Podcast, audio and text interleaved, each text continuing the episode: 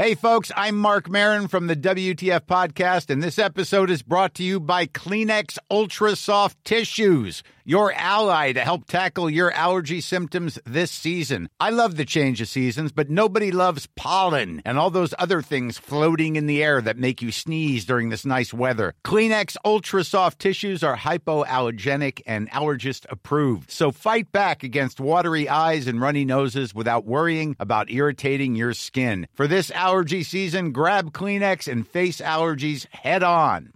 Planning for your next trip? Elevate your travel style with Quince. Quince has all the jet setting essentials you'll want for your next getaway, like European linen, premium luggage options, buttery soft Italian leather bags, and so much more. And it's all priced at 50 to 80% less than similar brands. Plus, Quince only works with factories that use safe and ethical manufacturing practices. Pack your bags with high-quality essentials you'll be wearing for vacations to come with Quince. Go to quince.com slash trip for free shipping and 365-day returns.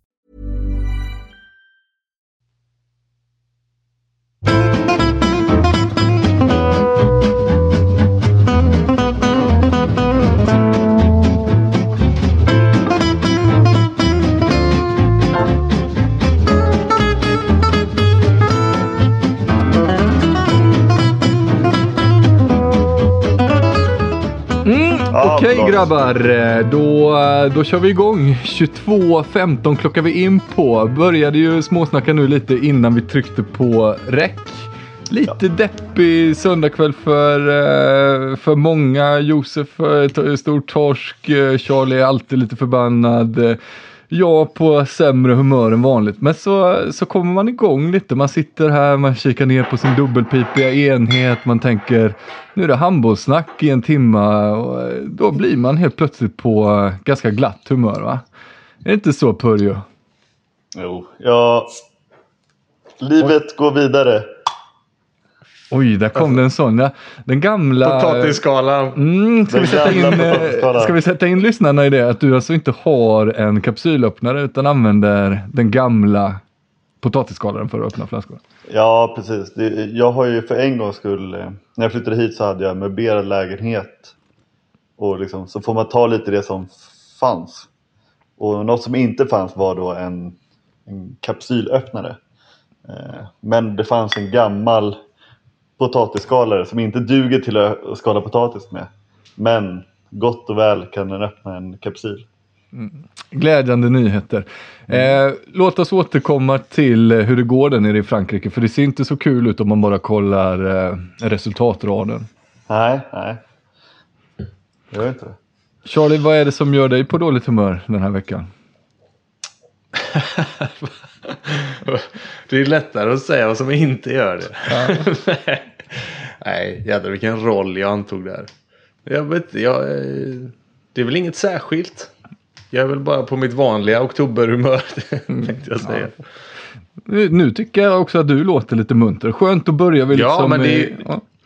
Det är ju... Du Loves fått, Company. du har ju fått... Eh, du har öppnat mina ögon för det terapeutiska inslaget som den här podden faktiskt har. På oss som gör det. Eh, inte att förringa. Så att det är ju som du säger, man mår ju lite bättre av att sitta här. Så att eh, det är ju, det- jag låter förmodligen som gladast nu. Det är inte så jävla roligt att leva med mig. Nej, det tycker synd om um, Bussola. Hawaii och så vidare. ja, jag med. Ja, jag tänkte att vi skulle börja i den änden att ni ska få berätta någonting för mig. Och eh, ni ska få berätta för mig hur eh, matchen IFK-IFK eh, utspelade sig i fredags. För jag hade lite annat för mig. Jag hade en Malmö-Hallby-match att eh, slänga mina ögon på. Inget ont om den matchen, det var eh, handbollsunderhållning i 60 minuter. Men det blev ju lite överskuggat åtminstone av efterspelet i IFK-IFK. Vad vill du veta? Vill Ja, du veta om efterspelet? Ja, liksom? Alltså, först och främst vill jag veta lite eh, allmänt om matchen. Det är ju ett Precis. toppmöte, alltså Skövde och eh, IFK Kristianstad. Det är ju två av de största vi har nu. Så att det, jag vill veta lite sådär allmänt, vilka var bra, vilka var dåliga, hur gick det? Men, men sen så har jag ju också nåtts såklart av eh, efterspelet. Så jag, jag tänker att vi kan ta det i kronologisk ordning där lite. Jag stod ju och tjötade på matchen. Eh, alltså vill, vill du gå först Josef? Eh, de, eventuellt har ju lyssnarna redan hört mig babbla om matchen. Om du vill ta första take så kan jag ta det jag kände att jag inte hann med att säga sist. Ja, ja precis. Jag, jag, jag såg matchen eh, med ett och ett halvt öga tror jag. Så jag, min analys kommer inte vara knivskarp. Men, Stänger men du var... av ljudet när du hör att det är jag som kommenterar? Svara ärligt. Nej, men det är lite, det var lite så här, det var ju fredag och så var det lite, tänkte man laga lite god middag och sånt där. Så det var lite fokus på flera saker samtidigt. Men, men nej, jag, jag, jag lyssnar på dig. Eh, det gör jag. Eh, håller inte alltid med, det är faktiskt ganska kul. Eh, men eh, det är ju en del av, eh, av ditt jobb så att säga. Nu får jag dåligt självförtroende. Nej, det ska verkligen vi, lämnar, vi lämnar det. Ja. Men nej, men jag tycker ju alltid att du, du är all, alltid så snäll mot domarna. Det, det är min Mm. största, men det gäller ju typ alla. Ja. ja, men förlåt, det, var, det blev lite väl internt. Men, men matchen i sig då, vad ska man säga om den? Nej, jag tycker att, att det, var en, det var en rolig match. Alltså det var eh, jävligt kul och Kristianstad är ju publikmässigt det stora flaggskeppet i, i svensk handboll och har varit det länge. Och eh, det, det, även om det inte var fullsatt så var det jävligt mäktigt att se igen. Jag tycker ibland att typ Patrik Westerberg har varit, det var lite väl mycket publikvurmande för min del. Och lite så här att oj, att man verkligen ska påpeka hur härligt det är. Och det är klart att det är ju superhärligt. Eh, men, men eh, jag tyckte att i fredags var det verkligen härlig stämning och det märkte man ju på planen. Eh, det var ett helt annat uttryck, alltså inte att spelarna var mer taggade än innan men, men just det här liksom utåtagerande i, och spelet mellan spelare och publik. Typ Filip Henningsson är ju väldigt bra på det. Eh, det. Det var ju kul att se på, på ett annat sätt än det har man ju faktiskt inte sett på, på länge i, i svensk handboll i alla fall. Men, men nej, matchen i sig. Alltså Kristianstad spelar ju så som Kristianstad spelar nu och blandar eh, briljans med inte så eh, briljanta grejer och är jäkligt eh, tuffa i, i, i sitt försvar och målvaktsspel och är jäkligt bra när de får till det. De får inte alltid till det eh, men blev ju hjälpt också av, av till exempel Marcus Olsson idag. Eh, vad han? Forlan tyckte jag gjorde en fin figur eh, och eh, jag tyckte att Anton Hallbäck var duktig också.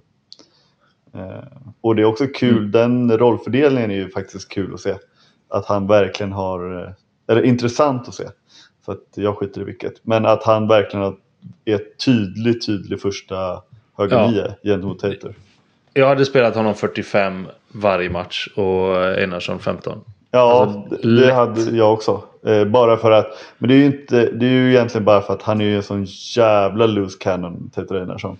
Jag tror också att det, det blir värre av att eh, han är en 15 minuters gubbe.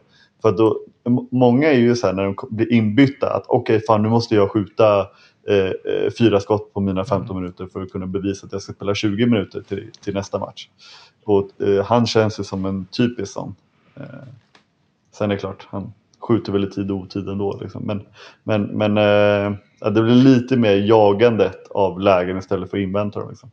Det där tycker jag är en eh, aspekt som ibland glöms bort när man pratar rollspelare. Att Mm. det är en viktig egenskap för en andra gubbe som ska komma in att, in, att ta lagom mycket plats. Ja, alltså de ska ju inte komma in och vara fega såklart, men de ska ju heller inte komma in och dra de där fyra på de fyra första anfallen för Nej, precis.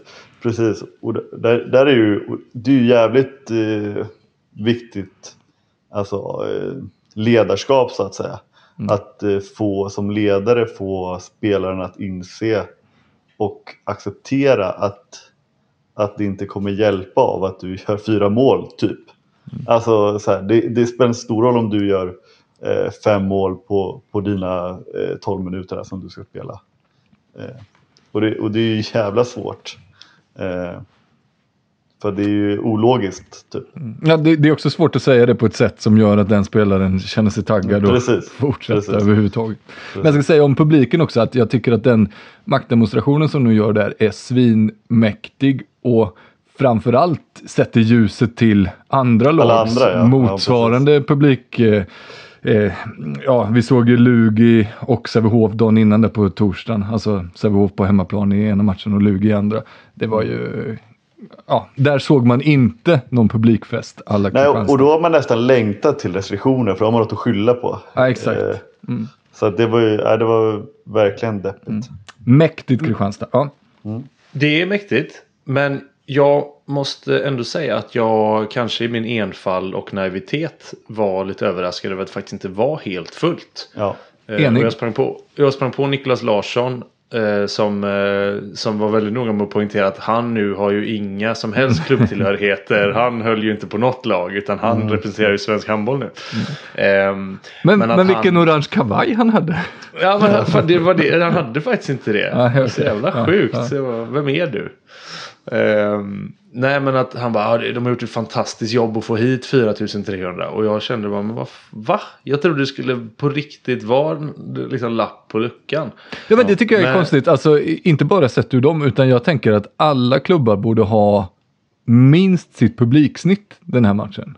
Alltså, det Mm. det snittet kanske- de har haft innan, att det borde vara över det. Men det kanske är att folk, även om folk eh, vet att de får, så kanske vissa ändå inte eh, känner sig trygga och sådär.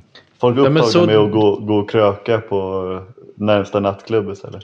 Ja men typ, ja så typ. Nej men för det tror jag väl är förklaringen då. Eh, och eh, i Kristianstads fall så är det väl deras publiksnitt. Om man ska vara krassa också. Han sa Jo, liksom, men man, hade- man, borde väl när kunna hade- vara, man borde kunna vara över sitt snitt, det är det jag menar. Ja. När det är en sån här once in a lifetime festlighet. Och det tycker jag med. Att liksom, jag vet att det inte är uppe på de höjderna som det har varit. Men just som du säger, de har inte fått gå på ett och ett halvt år eller vad det är. Då, är det väl, alltså, så här, då kan man väl uppbringa 5000 som inte är rädda för corona. Och, det, och jag sa det, jag trodde inte att de som var rädda för det bodde där. liksom så här, det går att hitta 5000 i Kristianstad som inte är rädda för att gå på handboll, trodde jag. Men eh, det, man ska nog inte, som sagt, Men det är nog men- naivt av mig. Men det kanske är det som kommer bli effekten av det här. Då. Att de här som är, säg eh, liksom, ja, vad var de innan? Eh, Då kanske de var 50-50 för att gå på en handbollsma- handbollsmatch. Och sen då att förlora det eh, intresset eller få det intresset borttaget i ett och ett halvt år. Kanske gör att nu kanske de är 2080 då till att gå på handbollsmatch. Inte nödvändigtvis på grund av eh, covid utan bara för att det liksom alternativet försvann lite och så börjar man eh, Ja, vad började man med annars? Man började spela golf eller man började eh, sy Ja. eller, eller... Man tappade bara intresset helt enkelt. Precis. Man började nog inte sy. Men jag, jag förstår vad du menar. Och det är en intressant tanke faktiskt. Att det kan ju lika gärna vara att hypen. Med hypen så dog intresset för många. Som bara Mm. Ja. kände liksom FOMO innan. Att, Mm. eh, Alltså fear of missing out. Så vi går på IFKs matcher. Eh, Men jag var ändå lite Jo, men, och förvånad. egentligen inte, jag menar egentligen faktiskt inte specifikt IFKs matcher utan generellt. Det finns ju alltid i alla hallar. Mm. Ja, Även om det är Önneredshallen där kanske bara är är 30 pers som är sådär, ja jag går på var femte match. Men att de nu som gick på var femte match gick på, kommer gå på var nionde match eller vad det nu Mm. kan vara. Det, I alla fall så här direkt. Mm. Nej men i alla fall så här direkt inpå. Sen kan du säkert bygga upp det igen. Men, Såklart. men eh, jag trodde verkligen på den omedelbara liksom att ja, hur många kommer Sävehof ha ikväll? Och så var det så här, fan det var inte många. Och, eh, och det pratas om vad Hallby kommer leverera här nu på det är väl på tisdag va? Och liksom så här så tänker man fan man släpp- hoppas ju få se en fullsatt hall. Ja, man hoppas ju få se en fullsatt eh, hall där. Men det kommer man förmodligen inte heller få. Och det är mer det att ah, okej, verkligheten ser lite annorlunda ut än vad jag trodde. Det var bara ett litet kort instick. Mm. Ehm, men rent, alltså bara tillägga det att eh, jag håller med fullständigt i det. Alltså Furlan, ja, det är ju det absolut bästa jag har sett honom prestera. Och Ja, jag, verkligen. pratade, jag pratade med eh, Robin Nilsson innan och han sa liksom att ja, men fan, det man hör och det man har sett på träning så är han liksom ja, men där är han svinbra liksom. Robin fått- Rutte Nilsson, Kristianstadsbladet. Exakt, Det finns så exakt. jävla många Nilssons nu eh, i, i och runt eh, de där klubbarna nu. Mm, inte så många Robin Nilsson va? Nej, men jag tänker bara att alla kanske inte är Robin Nilsson hushåll. Nej, det är sant. Det är sant. Eh, nej men att han har alltså, liksom, ja, sett jävligt bra ut. Men inte Mm. på match. Men i, det gjorde han verkligen mot eh, Kristianstad. Eller mot Skövde. Och sen. Jag, jag tycker det är roligt också. De här, de här tidiga matcherna jag har bevakat också. När man ser det taktiska spelet mellan coacher. För det var återigen två väldigt duktiga coacher i Jonas Wille och Signell. Och jag tycker det är häftigt när man ser liksom hur de... Okej, nu håller vi på att tappa det här. Då måste vi göra något taktiskt drag och så ser man vad man får för effekt. Och jag, var, jag tycker framförallt det var tydligt att till andra halvlek så ställer Kristianstad om sitt försvar rejält. De, de, var, hade, de ville i första halvlek ha en tydlig uppdelning mellan treorna för att de inte var särskilt synkade. Och då hamnade ofta Hampus Henningsson ute på 9, 9,5 mot Helt Jepsen, Viktor Ljungqvist, alla de här. Riktigt dålig idé. Alltså för det, han, han blir bort, bortgjord och så var det färdigfikat sen liksom. De tog ner sitt försvar betydligt. Det var ingen som var utanför 8,5 knappt i hela andra halvlek. För det var så här, ja, men Jack Thurin är ju inte med. Vem ska skjuta Skövde till seger idag? Fick sån jävla bra liksom, träff på det. Och så var Skövde tvungna att hitta på något och så ställde de ut en offensiv spets i form av Viktor Hallén och så stressade de Kristianstad i sin tur. Alltså det gjorde ju att det till slut blev jämnt i den här matchen som kändes avgjord där när Kristianstad ledde med sju eller vad det var en kvart kvar. Så det var ju, ja men sådana grejer också jävligt. Det är roligt när det händer, när det är skickligt, bra spel, bra coachning. Mm, bra. Men. Men, Men. efterspelet.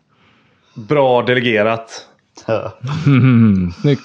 Ja, men vad var det? Det var en... Eh, jag- Ja, jag men det var så här att eh, IFK Kristianstad leder med två bollar upp och har bollen med typ en minut, tio kvar, kanske en minut kvar. Något sånt där. Och eh, tar timeout.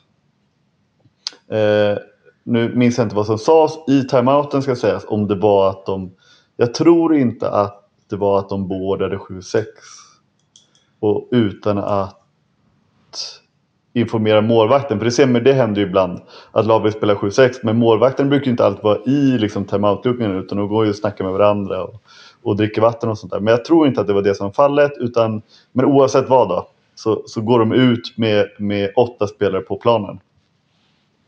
Och eh, eh det reagerar ju såklart IFK Skövde-bänken på Eh, med Signell i spetsen men egentligen hela bänken går ju, får ju liksom alla ställer sig upp och skriker och försöker uppmärksamma domarna på att, eh, att Kristianstad är en man för mycket på, på banan. Och eh, ja, det, det slutar ju med att delegaten då reagerar på detta eh, flängande och ger Henrik Signell gult kort istället för det som då skulle ha varit två minuters utvisning på Kristianstad och blå boll då med en minut kvar och 6-5. Mm. Det är väl typ så. Och så som vi eh, vill minnas det så tror väl vi i den här podden att det finns pre- prejudikat för att det innebär omspel. Ja, du var, väl ty- du var väl tidig med att säga, finns det inte någon gammal eh, match som var det Guif eller var det Västerås eller det var något sånt där. Och jag Ja. minns inte vilken match det är. Nej, jag, jag vill minnas att i ett slutspel för några år sedan, Guif Alingsås, så, var, så hände just det här och det innebar omspel. Eh, alltså jag är rätt säker på att det här historiskt sett har inneburit omspel, så ska jag säga. Och att det därför borde göra det nu. För när jag tänker på Guif Alingsås och omspel.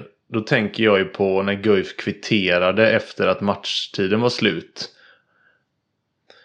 Ehm, och, och det uppdagades. Alltså Guif vann den matchen. Ja, det har, du- det har du Alingsås, ja, och Alingsås skulle vunnit och så blev det omspel. Ehm, men det, det kan ju mycket väl, det kan ju vara en annan du tänker på. Men ehm, ja, jag vet inte. Men, men ehm, nej, Nej, du, du, har rätt, du har helt rätt i att det var i just den, eller i just den Alingsås Guif så var det det. Men jag, ja, jag har någonting i alla fall. Och fick ju medhåll av sportchefen var väl på, också trodde likadant va? mm, Att, det, här, in- alltså. ja, att det här skulle innebära, eh, eller brukar innebära omspel i alla fall. För att det är ett sånt här re eh, regelbrott, det är väl det som det är grunden för att alltså, det blir inte omspel på domarens bedömningar, alltså oavsett hur felaktigt det än må vara. Eh, men just sådana där liksom, ja, grundregler eh, som domarna har missat. Eh, Som jag förstod det så finns det också någonting eh, i att det måste vara en matchavgörande grej då. För att det ska kunna bli omspel. Vilket man kanske, kanske inte kan tycka att det här är då.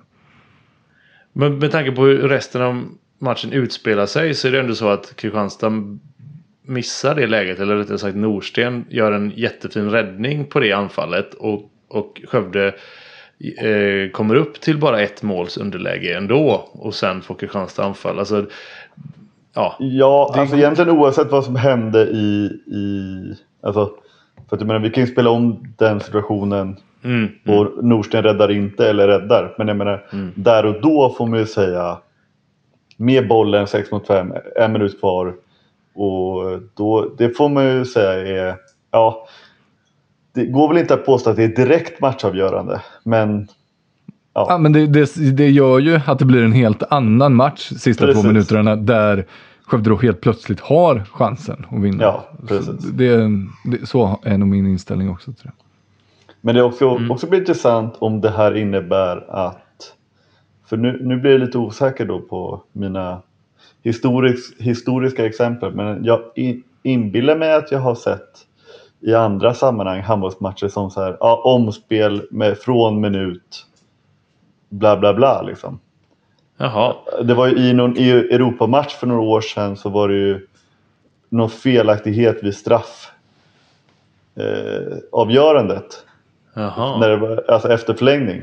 Och så fick ett isländskt lag typ åka till Ryssland för att och, och skjuta sju straffar. Liksom. och, att något åt det hållet blir lite, och om det nu innebär att det här kommer spelas med en minut kvar eller något sånt där. Fan det- vad sjukt i sådana fall att dra uppvärmningen. Ja. Ja.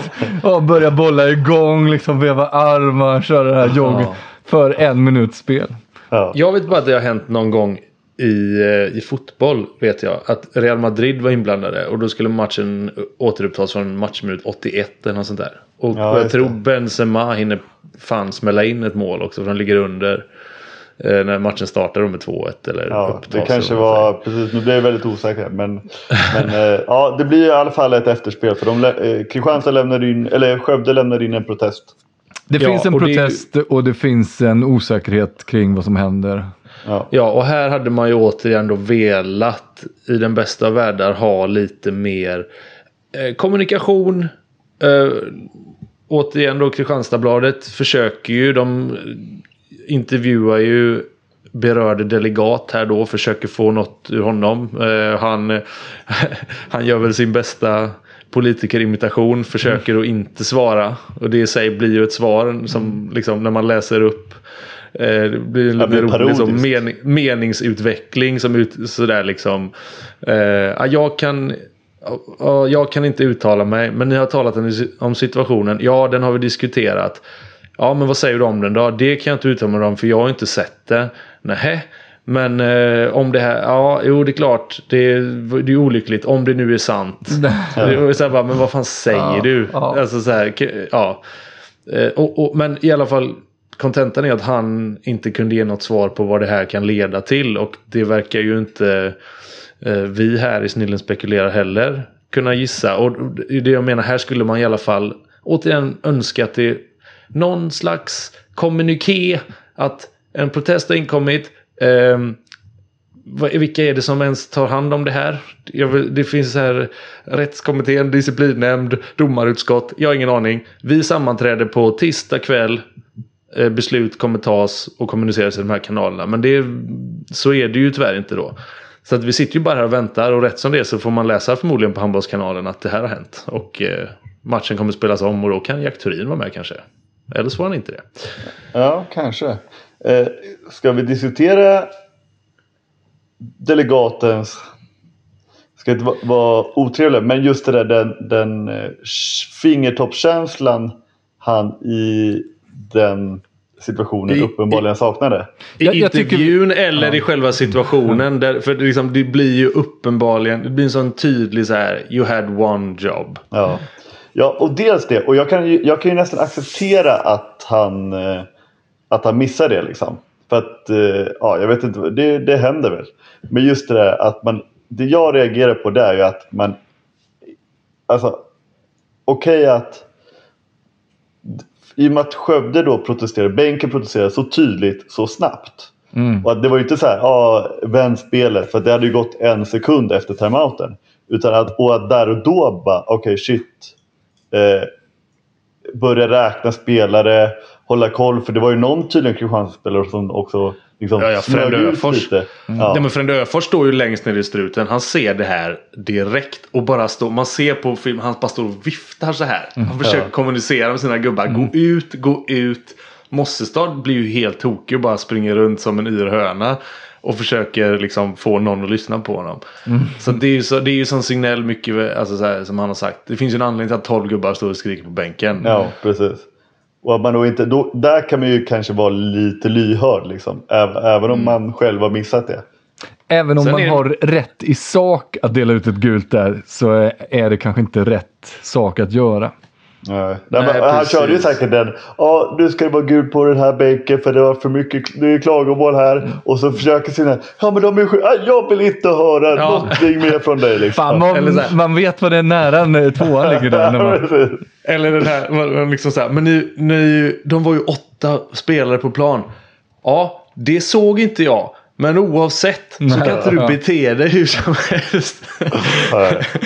nej, det är ju nej, så jävla hopplöst. Men det, det kommer jag ihåg från... Jag har haft den här diskussionen också med domare. När, efter en timeout eller liknande. Spelet har blåst igång. Och så var vårt lag då. Eh, vi var en för mycket och får en utvisning. Och jag bara så här. Men för fan inte det. Inte det ditt jobb innan du blåser innan. igång den här. Ska inte du räkna in det här? Och det var någon så här va. Ska jag behöva, ni kan för fan hålla koll på det själva. Svarar han till mig. Och jag sa ja, touché på sätt och vis. Men liksom. Det, det är väl ändå deras jobb. Ja, jag tror liksom. faktiskt att det är det. Att domarna. Det är deras jobb att räkna ja. Men är det ja. deras jobb att säga till laget? Nej, det var så. Han bara, jag såg att det var åtta. Men fan, i det här fallet var det tvärtom. Blåste igång då. fort som fan ja. och sen var det upp med tvåan. Precis, men i det här fallet då så var, hade de ju inte räknat in. Eller så var de så här, ja de är åtta. Mm. Skiter väl jag i. Fan vad gött, jag håller ju lite på dem ändå. ja, kort på bänken. Ja, det, ja. det tar vi. upp, upp, upp. Nej, nej, men det är ju fan. Det är ju inte... Um... Ja, det var ju nej, tråkigt. Det, för att, det var ju tråkigt. För att... Eh, ja, det fin finns väl ingen vinnare av omspel tänkte jag säga. Men det är väl eh, Skövde då kanske. Skövde då? Mm. Ja, eh, precis. Men, men jag menar, det är... Det blir lite... Ja, det är lite tröttsamt att vara så här att ja, varför händer det handbollen hela tiden? Men det blir lite så att det ska vara omspel var och varannan match, höll jag på att säga. Men liksom var tredje år så blir det omspel i, i handbollsligan. Eh, eh, taget ur, ur röven liksom. Men, men, eh, och det är väl lite tråkigt. Mm. Ja, vi får se helt enkelt. Ja. Det får vi. Eh, jag tänkte att vi skulle gå vidare och köra lite eh, notiser från kontinenten. Det har ju hänt eh, stora grejer där. Eh, exempelvis så har ju eh, Niklas Ekberg gått och blivit Kiels bästa målskytt genom tiderna. Fuck in hell, det är ju stort på riktigt ju. Eh, pep förbi Magnus Wislander där och är nu då etta på listan över Bundesligas mäktigaste klubb genom tiderna. Hatten ja, av för Rio Ekberg. Ja, precis. Och att... Eh, alltså... Det, jag tror inte folk förstår hur svårt det är så att säga. Och inte bara att, att göra mycket mål så att säga. Utan att eh, ja, vara så konsekvent jävla bra. Eh, för det, det är sådana höga krav liksom, i en sån klubb. Det finns, alla spelare vill alltid gå dit och de spejar alltid efter de bästa eh, på din position. Liksom. Och att hela tiden hålla sig där uppe på den nivån som han har gjort år ut och år in. De har alltid varit så trygga med honom. Mm. Och det är det som är så imponerande. De har alltid värvat in tydliga andra gubbar. Liksom. Han har aldrig nästan haft någon konkurrens. Mm. Och det är ju ett tecken på det, hur bra han har varit och det förtroendet som världens största klubb kan ge till honom. För att om man jämför med typ så här, ja men Veszprem, Barcelona, andra sådana topp toppklubbar. De har ju liksom tre gubbar på vissa positioner där det är ju omöjligt att ja, få någon tillit från, från, känna tillit från ledningen och, och tränarna nästan. Liksom. Men han har ju klarat att göra det från ja, det är väl nio år nu. Tror jag. Ja, sättet han gör det på mig. 11, 11 på 11 idag. Liksom. Sådär, ja, nu har jag gjort Mm. Och det var ju också en, en japan, det, det målet som liksom tog en förbi Ja. Wislander. Var ju en, en eh, snygg japan dessutom. Så det var, blir väl ja, som ett, lite grädde på moset. Ja, men, och kan ju nästan allt nu från kantpositionen. Han är jättebra i läget, eh, bra kontring, skjuter straffar. Skjuter så jävla bra straffar nu. Jag tänkte på det mot Montpellier. Så jävla varierat. Ibland är det löst med, med lite knorr, ibland är det flipp och ibland bara stenhårt upp i krysset. Mm. Nej, grym. Men du, du lyfte ju någonting som ändå var riktigt sjukt eh, angående att vara bäste målskytt i andra klubbar. Ja, och, och det var nästan exakt samtidigt som jag satt och läste om Ekbergs 1335 mål. Så eh, scrollade jag Instagram också samtidigt som man gör. Jag hade liksom Twitter och Instagram och allt möjligt liksom. Det var, jag försökte ångestdämpa lite i badkaret liksom. Och då eh, såg jag att Hampus Wanne då gjorde sitt tusionde, tusonde. Han gjorde Tusende. mål nummer tusen för Flensburg helt enkelt. Även det en jävla milstolpe ju. Det är helt sjukt och han har ju inte förutom kanske de senaste tre, fyra åren om vi säger så. Ja, så inte knappt, han, knappt han, det dessutom. Typ ja. två skulle jag säga. Ett. Ja, det kanske det är till och med. Så han Ja, har men de inte haft den rollen ändå som in, jag Ekberg. antar att du menar om förtroende då? För att de Ja, precis. in han har ju varit... Han, han in har varit Magnus tvåa. Ja. Jo, men han har också varit solklart tvåa innan det. Nu har, Ja, varit så här, nu har det varit 50-50 med Jöndal. Men det var inget snack om att i alla fall inte de första fyra åren så var det inte så att han och Nej. Anders Eggert var 50-50. Så att liksom kom upp i tusen redan. Då tänker man så här, vad fan har Ekberg hållit på med? Ja, och det jag tänkte var, var eh, dels så tänkte jag det, oh jävlar vad nära eh, Vanne Ekberg. Men så tänkte jag framförallt då, undrar hur långt eh, Vanne har kvar till att bli etta i Flensburg. då. Det vore ju skitcoolt om vi hade ettan i Flensburg och eh, ettan i Kiel samtidigt. Eh, han har en bit kvar. Lars eh, Christiansen har ju då gjort 3996 mål för Flensburg. Ja, men det är ju... Det är oerhört många mål. Men det är men väl det är också ju helt- över, över alla tävlingar va? Väl? Det tror jag. Alltså, det, jag bara googlade ju fort då. Så här, Flensburg Ekberg är ju Bundesliga-mål tror jag. Jaha, okej. Okej, ja, men det sätter ju saker i perspektiv då såklart. Då är det ju... Men då måste ju Vannes också vara i alla tävlingar. Det tror jag. Något annat Ja, kan jag inte tänka mig. Nej. Nej, Eh, Ja, okej. Och, Ja, och det här läste jag bara på Handball Planet heter det va? Och Ja. där stod det liksom inte, det stod inte Bundesliga, det stod inte All Competitions, utan det stod bara han har gjort 3996 mål för Flensburg. Och då utgår jag från att det är i alla turneringar. Ja, ja, precis. Men jag är rätt säker på att det här var Bundesliga-mål för, för Ekberg.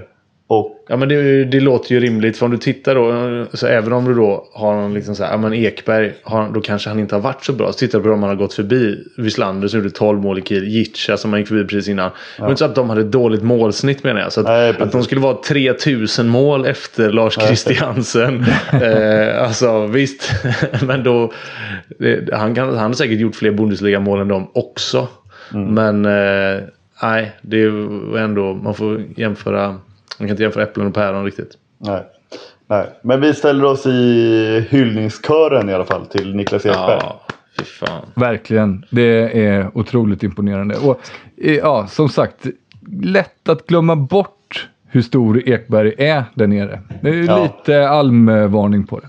Ja, precis. Eh, ska också säga så att, eh, eller tillägga att det är en, han har en lite intressant kontraktssituation de senaste åren och nu tror jag hans kontrakt går ut om ett år. Att han, de, de så här har förlängt lite pö om pö och inte sådär liksom, som man skulle kunna tänka sig då eh, apropå det förtroendet han har haft. Att eh, ja, men du får ett fyra, eh, fyraårskontrakt om du vill ha det. Liksom.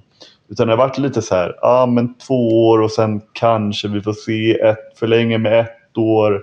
Och lite sådär, eh, ja lite obeslutsamt.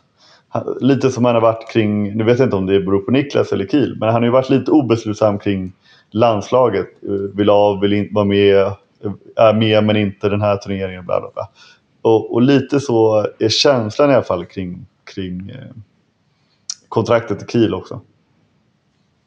Så har jag det sagt. Så att om ni en dag läser att han är klar för YF så bli inte helt chockade. Typ. Du tror inte det blir Kolsta? ja, det, fan, det var ett, faktiskt ett, eh, ett, ett bra, bra tips. Men nej, jag tror inte det. Jag tror inte det. Nej, Kosta har ju eh, varit hyfsat eh, öppna, men de är ju inte på Bertus Särvas eh, nivå på transparens. Vi noterade ju nu, idag var det va, eller var det igår? Han skrev att eh, nu har vi tagit ett kliv till med Elliot Stenmalm. Vi hoppas på att vi snart kan eh, släppa ännu eh, bättre nyheter. Så han, uppdaterar ju liksom i transferförhandlingen liksom rätt ut i världen. Det, jag har aldrig varit med om detta. Eh, att man eh, innan en spelare är klar eh, rapporterar från framsteg i förhandlingarna. Nej, och vi diskuterade lite det var knappt en diskussion. Men vi ställde ju oss frågan så här. Varför väljer man att göra det? Mm. För rimligtvis så om man har ett litet försprång på en spelare man väldigt gärna vill kontraktera. Så vill man ju helst hålla det on the down low så att säga. Så inte alla andra får eld i baken. Men han kör tvärtom. Så vad är... Och han, han. Vi utgår från att han inte är korkad. Så vad är uppsidan med det? Är det, för, är det, är det hypen? Är det för att bli nämnd i avkastpodden? Ja, lite, lite så. Jag, jag tror, min eh, gissning det är ju att han eh, att han väl har insett att okay, den här är så öppen som den bara går. Han har blivit, Stenman har blivit fotad i, på läktaren i Kelse som vi konstaterade förra veckan. Eh, där han var där med sin, ag eh, sin agent eh, och sina föräldrar. Och det har ju varit då en, en snackis i sociala medier ja, sen i somras egentligen. Så att det är just att den här är så öppen, alla vet om det, så varför inte köra på och få lite liksom, ja kanske inte cred i, i den här podden men typ, eh, ja lite, folk tycker att han är lite god och sådär. Han har ju definitivt eh, fler som känner till honom i handbollsvärlden den här veckan än vad han hade för två veckor sedan. Ja. För han har ju också, för det ska ju sägas att han, han har ju en, han annonserade ut att han har värvat en annan spelare från 2023 tror jag. Eh, också på Twitter, men då eh, icke namngiven. Så att det är inte så att han, han slänger ut alla sina värvningar eller planer med namn. Det är därför jag tänker att just den här är, är, är speciell. Liksom. Mm. Men det, han verkar ju också vara lite av en humörsmänniska. För eh, det var ju en dag så skrev han ju bara sådär. Today I woke up feeling wonderful. Uh, this will be a great day. I hope you all uh, have the same feeling. Och då kan det komma vad som helst. Mm. Ja. Uh, och för, för, att å ena sidan är det så här. När någon då ställer frågor. När han själv liksom retweetar en bild på Elliot Stenman på läktaren. Och någon bara. Men vadå ska ni signa honom? This player has contract to 2024. After, after that we will see. Mm. Är det ena dagen. Och nästa dag bara. We have taken a huge step. Our chances, our chances have improved. To signing Elliot Stenman. Så det är så här, va? det, är ingen, det är ingen stringens i hans, eh, hans strategi här direkt. Men det är jävligt roligt. Det svänger ju om Bertus får man säga. Vet ni vilken eh, som var den senaste tweeten jag såg från Bertus sida? Eh, nej. Jag ska säga att den också är väldigt bra för den här poddens röda tråd, för den kommer nämligen leda oss in i nästa ämne. Hans eh, tweet lyder så här. Very bad for handball. Har ni någon gissning på var han är och vevar i för tråd? Ja, ja. Rimbo Skåne där. Jajamän, han är inne och kommenterar på gurglet på visslan i handbollsallsvenskan då när Skånela från Märsta tar emot Rimbo i en match som slutar oavgjort men på visslan eh, händer ju det som är snackisen då. Det blir eh, gruff och eh, ja, eh, Rimbo-spelarna rusar in i grupp och ska omringa den här eh, Skånela-liraren och sen så kommer Skånela också in och så blir det handgemäng som vi så fint kallar det. Och där inne är Bert, då eh, twittrar eh, Rasmus Boysen ute och då är Bertus inne och skriver This is bad for handball. Mm. Ja, vad, vi får väl, vad, vi får väl hålla ni? med. Ja. ja. precis. Vi får väl hålla med Bertus, eh, tänka. Och så eh, då för lite kontext så ska vi säga alltså att Rimbo i, från Rimbo så att säga och att, att det här är ju ett, ett eh, ja, alla hat. matcher med Rimbo är fan bad for handball. Ja, precis. Men det här är ju ett hatderby och brukar vara väldigt liksom, heta. Eh, men just det, det som, som Charlie nämner här är ju att Rimbo HK. Alltså finns det någon tröttare förening i svensk handboll som år ut och år in håller på och beter sig på det här sättet. Men kan vi berätta lite om sättet? För jag tror eh, att för många som följer handbollen lite mindre aktivt, så då om man slänger upp så här Rimbo, det man tänker då är eh, för tio år sedan, det kom upp eh, ett eh, blåbärsgäng från ingenstans och gjorde 42 mål per match och alla tänkte så här, wow, vilket eh, tornadogäng och så eh, ser man dem på Sportspegeln och så tänker man fortfarande nu då, Rimbo, sköna, sköna gubbar från Beach-. Vision. Ja, som Ja. kommer in och kastar japaner och, och som sagt då öser in mål. Men berätta lite då Josef, vad är det för skit de håller på med? Jo, men, men det är väl så att, att det är, jag ska inte säga varje match, men det är flera gånger per säsong som det blir eh, situationer liknande den som var då i matchen mellan Skånela. Eftersom det finns ett gäng idioter i Rimbo HK som, som har varit där i 10-15 år och betett sig som idioter i, i år ut och år in utan att egentligen har drabbat dem själva. Eh, det enda det drabbar är motståndarna och ja, handbollens anseende så att säga. Eh, för att det de håller på med är generellt jävligt fula liksom, efterslängar och eh, ja, fulheter som på något jävla vänster lyckas fly, flyga under radarn Radarn. på Mm. ja, domare och, och delegater och, och sånt där. Att, för att det är verkligen hela tiden. Och det är ju... Jag fattar inte att de orkar och att de inte bara kan typ gå i konkurs eller någonting. Sluta spela handboll och vara ett sånt jävla trött och dåligt lag i handbollsallsvenskan som håller på, på att bete sig på det här eh, sättet hela tiden. Men de har ju gubbar som är i vår ålder, Sjölin. Eh, alltså så här, som, Jo tack, eh, den ena av dem eh, har man ju mött några gånger i alla fall. Ja, men det, är- men det är precis som Josef säger. Fan 35 år och har liksom gjort allt du kan göra med Rimbo. Hur fan orkar du fortfarande åka runt och bara... Alltså för det är utstuderat bara ställa till med jävelskap liksom. Fan du borde Mm. ha mognat nu. Ha barn och... Eh, eller men så här, vad är ditt jävla problem? För det är... Det är systematiskt osportsligt. Och det är ju som att det kommer... Det är ju som att det kommer från högsta ort. Vad fan deras tränare blir ju liksom av, skulle blivit avstängd för eh, liksom grovt rasistiskt påhopp av en domare. Lyckades genom ett kryphål komma, komma ut och är, liksom, då är alla nöjda med det. Jag menar det är fan det och, och det är Ja, en liten... precis. Att klubben också, så som jag minns det, så valde ju klubben inte själva att agera på det trots Ja, de var ju svinnöjda. Precis, och att det i all annan typ av verksamhet, oavsett om det är idrottslig eller ett vanligt liksom, företag, så, så får ju det repressalier från internt. Liksom. Men inte i Rimbo HK. Nej, och det, och det är en liten... Alltså, jag tycker ändå du är snäll där Sjölin när du säger och pratar om dem som det här, ja, det här gänget som kom upp och var, vad är det här? Ja, de var det för att de gjorde de här 42 målen och dubblerade på honom i Allsvenskan. Och Magnus Gran snackade upp dem som att det här är ett gäng bolltrollare som kan bjuda på vad som helst. Och så kom de upp i högsta ligan och det enda de höll på var att slåss och bete sig. Och om du, om du lyfter ut den här situationen som florerar på Twitter så kan man ju liksom tagen ur sitt sammanhang så tänker du ah, vad var det att reagera på?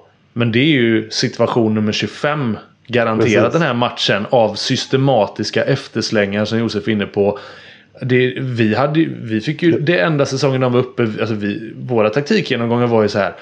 Vi fick ju lägga delar av att ja, tänk på att inte sätta er i sådana här situationer. Tänk på att när han och han skjuter så kommer han, eh, kommer han fullfölja med armen och sikta på ert skrev. Och alltså så här, det är ju bara säga, det är tur för alla oss och för honom själv att Jerry Tolbring kom därifrån så pass tidigt som han gjorde. För han höll också på med den här skiten. Jag mötte Rimbo när Jerry spelade där. Han var ju också en liten jävla idiot då. Alltså på riktigt. Det var liksom så här på träningsmatcher. Man, jag kom fri och så var, slog han efter en mot skrevet sådana här grejer. Vad håller du på med? Men, det, men det var så här, han, var, han, var, han var ju ett barn då nästan och vara uppfostrad i den här skolan. Och det är ju det man tycker är så jävla äckligt. Att vad fan, varför åker man runt så här och skämmer ut sig? Får, man undrar vad de får ut av att vara så här.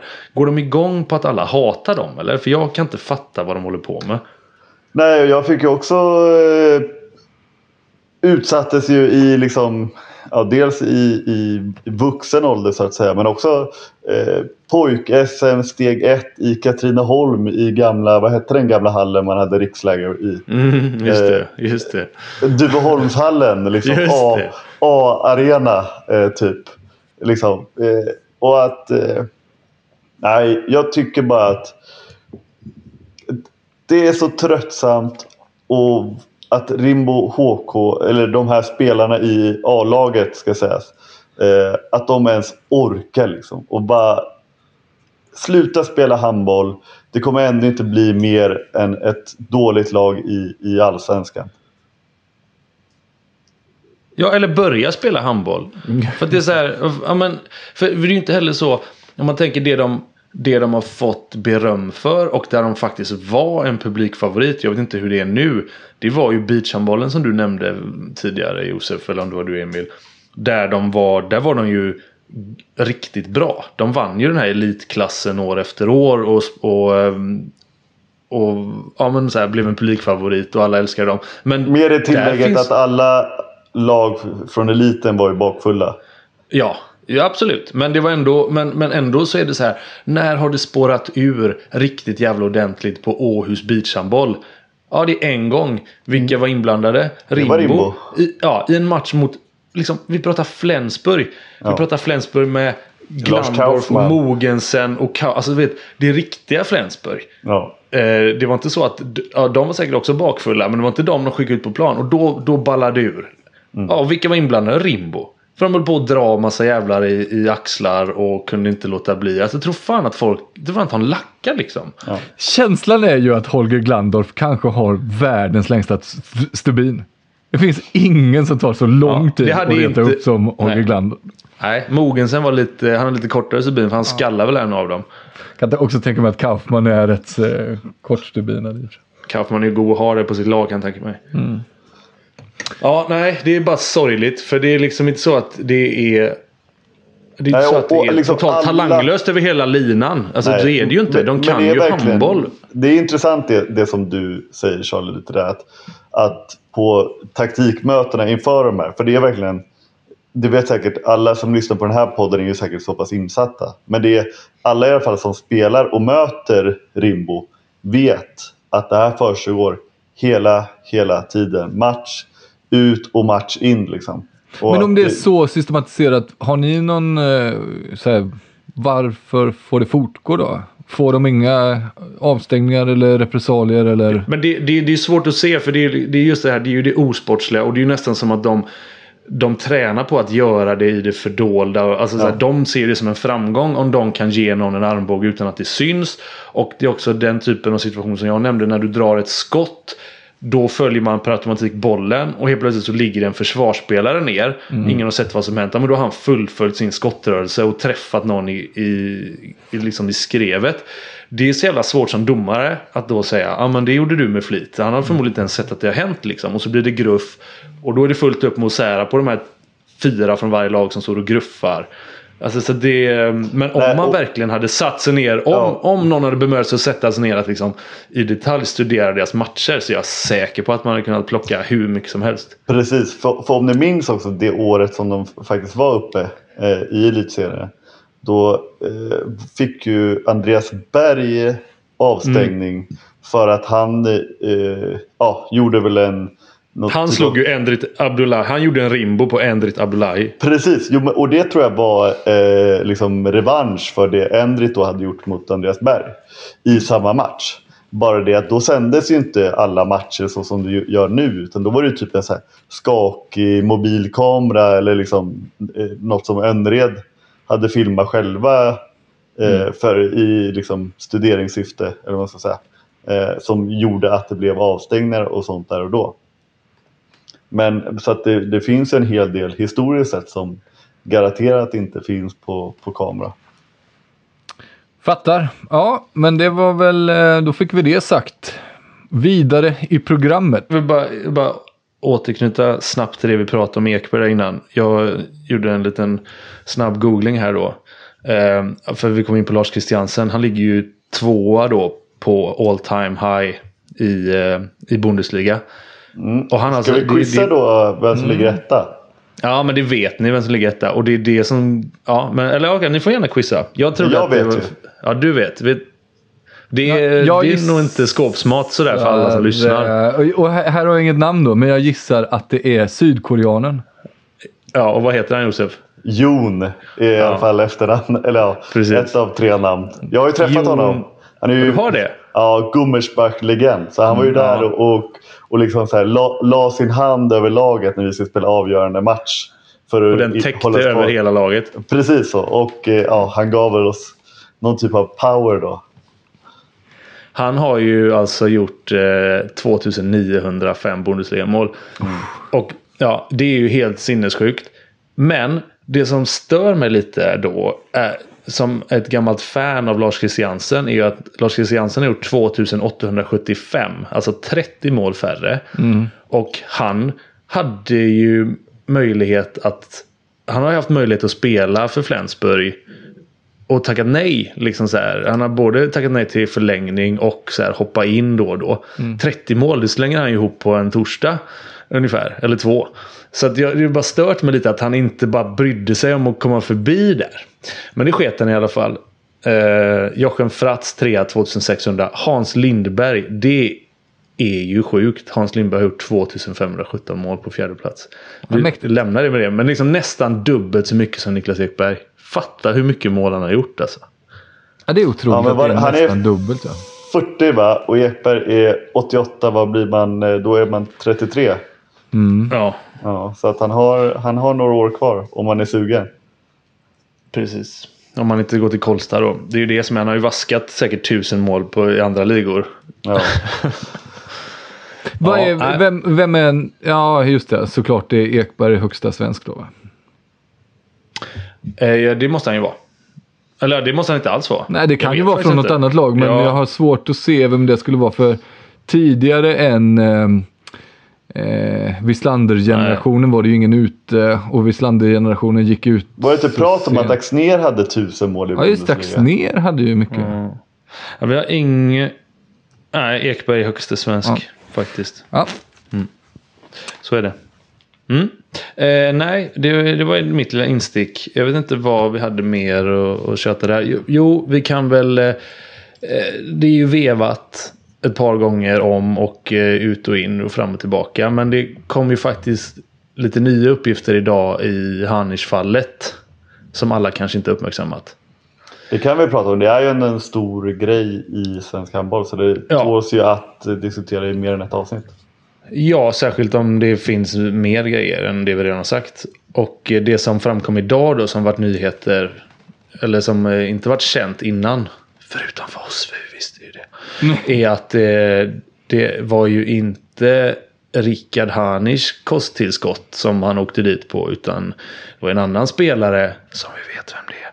Som hade köpt den här burken och den stod i omklädningsrummet. Och det var ju snarare en fyra, fem, sex stycken gubbar som tog ju den. Det tycker jag som en passus är en oerhört sjuk grej. Har du varit med om det någon gång Josef? Att man delar kosttillskott Delar sådär i ett omklädningsrum? Ja, men alltså, det låter Inte nästan den typen lite... av pulver. Nej. Nej, det låter nästan lite sådär. eh, Liksom, ja, jag vet inte, jag får lite snuskiga tankar på det. Det är bara så här, det står en burk där som alla går och tar ur.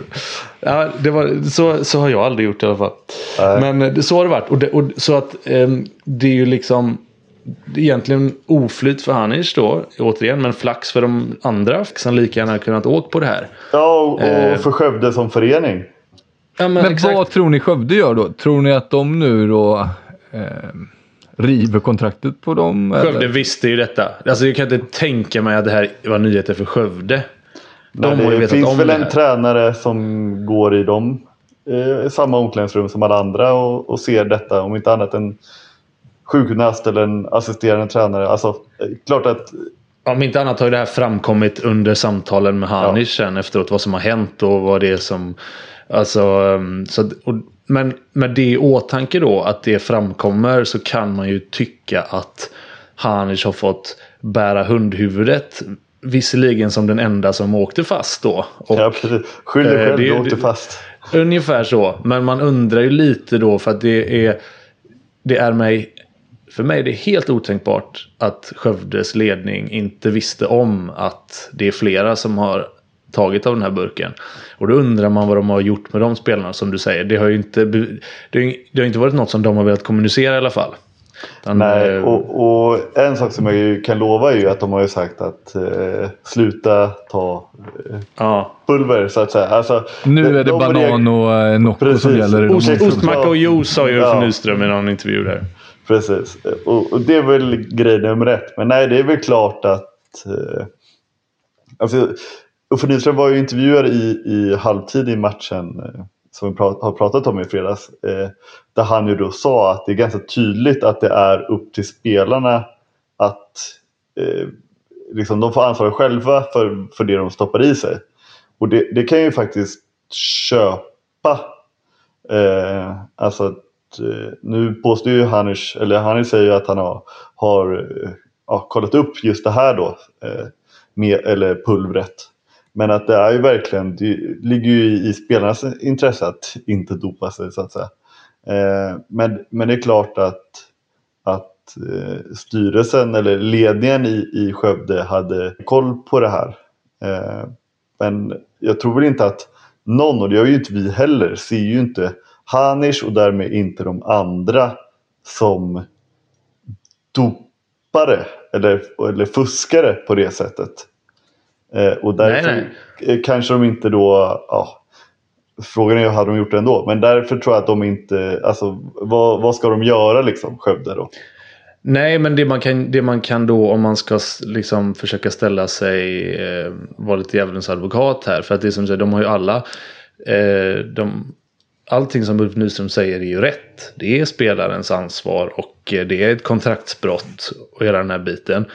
Men med tanke på att de vet att det är fem, sex spelare som har gjort det här. Och så är det ändå då den, den stackaren i det här fallet som åker på det.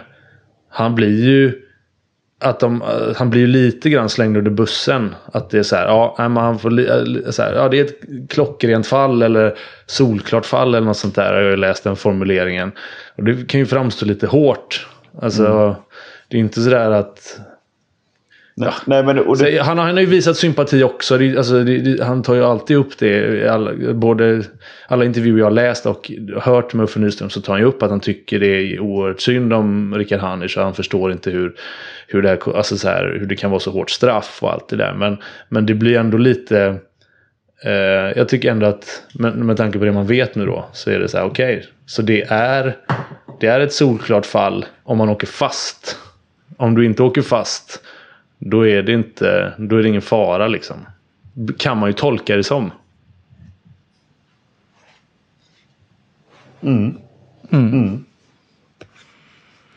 Fattar. Det, var, det blev eh, lite eldigt här på slutet. Både Rimbo och eh, kanske eventuellt Skövde där fick sig sin släng av sleven. Ja, för fan. Det var gött att få det ur sig. Det blir lite lugnare för familjen imorgon. Ja, bra. Hörni, då rundar vi av den här veckans eh, podd och säger tack som fan till alla Patreons och alla som eh, lyssnar. Vi hörs igen nästa vecka. Tack så ni ha.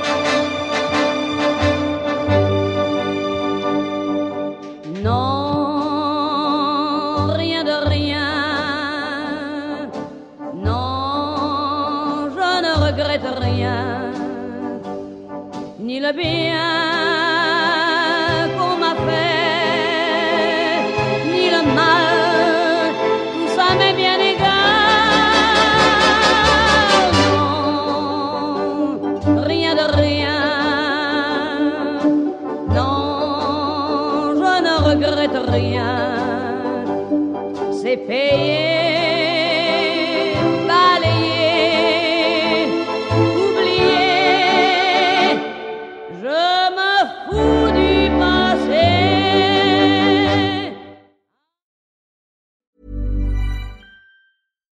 catch yourself eating the same flavorless dinner three days in a row?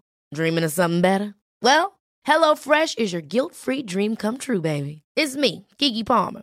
Let's wake up those taste buds with hot, juicy pecan-crusted chicken or garlic butter shrimp scampi. Mm. Hello Fresh.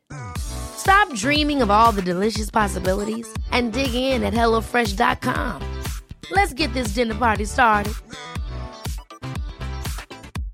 When it comes to your finances, you think you've done it all. You've saved, you've researched, and you've invested all that you can.